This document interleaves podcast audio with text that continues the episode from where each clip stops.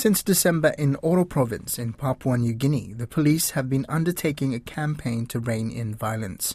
Because of the extent of the criminality, the region had got the name Cowboy Country, according to local media, as an undermanned police force had been struggling to cope. So now local police have been reinforced for a three month period with officers from other parts of the country. Dozens of outstanding cases of rape, murder, and armed robbery are being more fully investigated in what is dubbed Operation Stabilizing Oro.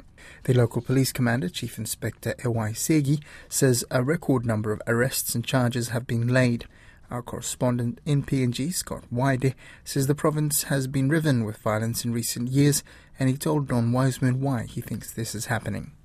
A situation that's come increasingly common in various provinces around the country. And the last time we spoke, it was about Madang. This time, it's about the Oro province. And it's basically a collection of issues, and one of them is the large number of youth that are being chucked out of the education system, ending up in the province with little or no opportunities. Second one is the high rate of uh, alcohol consumption and abuse.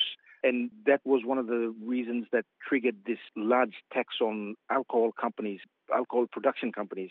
Okay, so this new tax, it came out in the uh, November budget, but yes. there's always been this danger in PNG that that sort of tax, all it does is encourage the the home brewers and the the illegal distillation. And is that what has happened here? Yeah, it's it's a double-edged sword where you know the taxes come in uh, and and then the substitution effect happens, and you you have have this spike in homebrew consumption, and the crime also spikes along with it. I mean, we've we've seen that happen in the U.S. where substitution happened, and and it's the pretty much the same formula that that repeats itself in, in situations like this uh, in, in Papua New Guinea. The Oro province has got a very progressive governor in Gary Juffa. What's he got to say?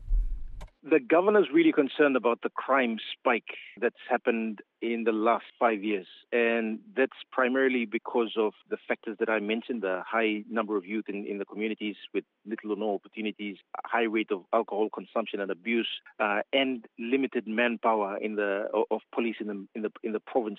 Police haven't been able to adequately contain the petty crimes that have happened, and the governor said that you know people have become the criminals have become emboldened. They've gone out and done even bigger crime.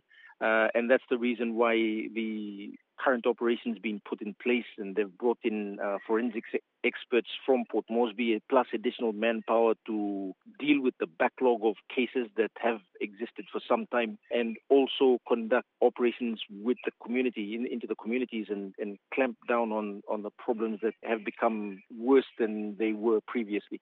How is that going? He is confident that things will be brought under control. One of the problems that is becoming very obvious is the lack of control that the elders have in the communities. Now, previously, when they spoke, people listened. Now there's a large youth population that don't abide by the community rules, don't listen to the elders, and that's a large part of the source of the problems that we're having in, in Oro province. So, custom attitudes are breaking down. Yes, yes. And and just to give you an example, like I was there year before last because I went to school there. While driving along the main road, you know, there's so many people, uh, so many young people just drunk on the road, and that just gave an indication of how bad the problem is with with uh, alcohol consumption.